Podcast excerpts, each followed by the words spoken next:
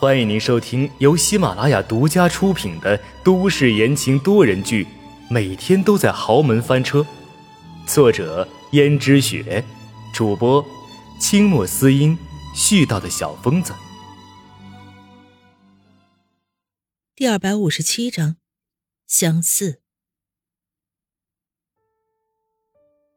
江逸轩抚摸着媚儿已经光滑的像温思思的下巴，因为有了那颗痣，所以他看着不高兴，这才让媚儿把那痣点了。他彻底把媚儿当成温思思的替代品了。媚儿道：“江少爷，像你这样的大忙人，每天谈工作，肯定累了吧？来，喝一杯。”于是媚儿拿了一杯红酒。摇晃着递给江逸轩，江逸轩正想接过来，结果媚儿似乎手一滑，把所有的红酒都泼在了江逸轩的胸膛上。江逸轩有些不解，这时候媚儿忽然俯下身，用舌头舔了舔江逸轩胸膛上的红酒，那样子极其的放荡，而江逸轩也沉浸在这样的享受之中，不过脑海中却是浮现出温思思的脸。看到温思思对他冷漠的样子，江逸轩突然一把推开了媚儿，道：“温思思，你有什么资格对我冷漠？你不过就是一个落魄人家的女儿，你高傲个什么劲儿啊？而且你是我的妻子，你总有一天要在我面前俯首称臣的。”媚儿一下子被推倒了，有些不解，有些怨气的看着江玉轩说：“江少爷。”你今天是怎么了？还有，温思思是谁呀？江逸轩摸了一把媚儿的脸，道：“文思思啊，她是我家里的妻子。”媚儿撅起了小嘴，说道：“哎呀，那好端端的，干嘛提起你的妻子呀？真扫兴。”江逸轩道：“怎么了，媚儿？看你吃醋的样子。”你该不会是想做我的妻子吧？媚儿笑盈盈的，娇滴滴的道：“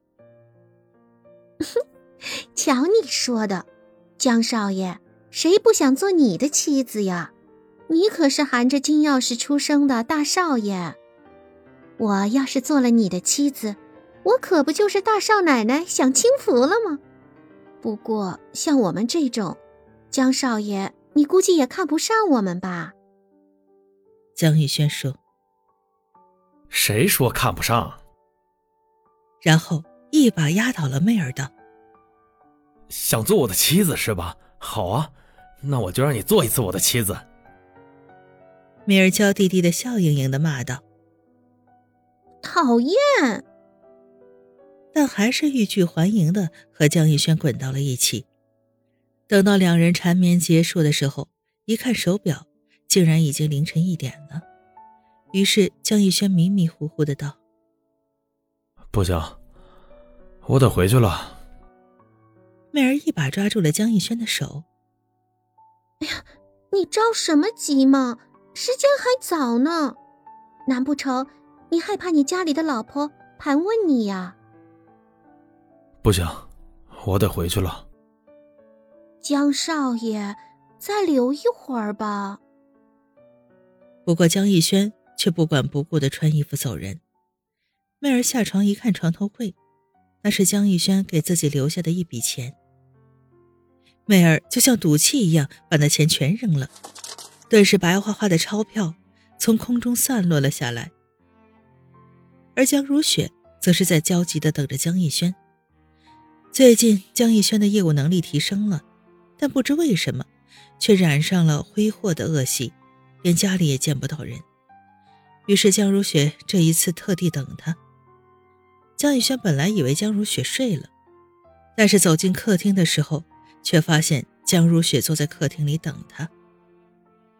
妈，怎么这么晚了还没睡？在等你。在等我干什么呀？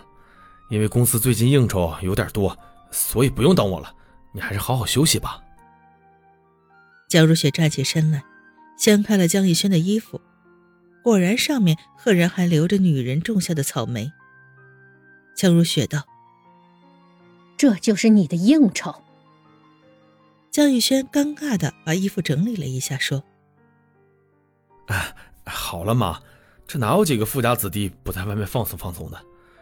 你也知道，这一年来公司的业绩在我手上提升了不少，但是我也有压力，所以我就出去放松放松，缓解一下压力而已。”逸轩，你可大不如从前了。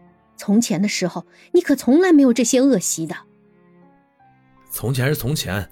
但凡是生意的应酬，哪有人不去那种地方呢？你也知道，有哪几个老板他不好色的？长久下去，你就乐在其中了吗？逸轩，你别忘了，你虽然有两个女儿，但还没有儿子。将来你就算把家业做得再大，那谁来继承啊？我知道了，不过就是找代孕嘛，继续找就是了。不过已经一年多了，你也找过不少，也都没有成功。我看这种事情还是讲缘分的。真是奇怪，给你找了这么多女孩子，怎么就是没有一个怀上的呢？难道运气真的这么不好？所以说，这些事情是要讲缘分的，说不定你不那么强求，孩子就有了呢。我看你是想在外面花天酒地，所以并不想把心思浪费在传宗接代上面吧。没有妈，你这说的什么话？我怎么会呢？我真的只是应酬而已。你给我安排的，我不也都照单全收了吗？既然你是照单全收了，那思思有没有什么意见呢？他能有什么意见？他好着呢。他也真是奇怪，一般哪个女人不介意这个事情呢？偏偏他脸上一点难过的表情都没有，不过却一直专心的带着那个孩子。他知道自己不能生，当然得大度点儿。我们江家没嫌弃他就不错了。其实他心里明白，温思思又怎么会把他放在眼里呢？